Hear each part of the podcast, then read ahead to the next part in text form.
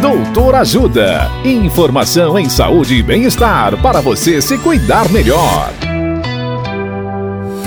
Nesta edição do Doutor Ajuda, vamos saber mais sobre nódulo de mama. O médico mastologista Dr. Guilherme Novita nos fala sobre os tipos de nódulos benignos da mama. Olá, ouvintes. Existem vários tipos de nódulos benignos da mama. Porém, eu vou destacar os três principais. O primeiro e mais comum é o fibroadenoma, que são nódulos arredondados, de crescimento lento, consistência meio elástica, amolecida e que atingem normalmente cerca de 2 a 3 centímetros. Esses nódulos eles não se transformam em câncer e geralmente eles estabilizam por volta dos 30 anos e podem até desaparecer depois da menopausa.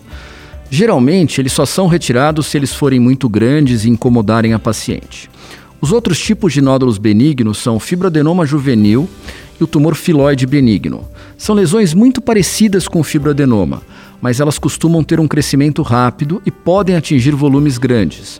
Por isso, nesses casos, geralmente a cirurgia está indicada. É importante ressaltar que tanto o fibroadenoma juvenil quanto o tumor filóide são bastante raros e ocorrem em uma vez a cada 200 ou 400 casos, respectivamente. Um outro ponto importante que vale lembrar é que o câncer de mama, em algumas vezes, também pode se iniciar com o aspecto de um nódulo, inclusive como um nódulo benigno, muitas vezes, a imagem. Portanto, é muito importante que você faça a investigação correta para descartar essa doença. Na dúvida, procure um médico especializado no assunto. Obrigado. Dicas de saúde sobre os mais variados temas você encontra no canal Doutor Ajuda no YouTube. Se inscreva e ative as notificações. Assista agora mesmo os conteúdos do Doutor Ajuda acessando www.ajudasaude.com.br ou baixe o aplicativo Ajuda Saúde. Doutor Ajuda.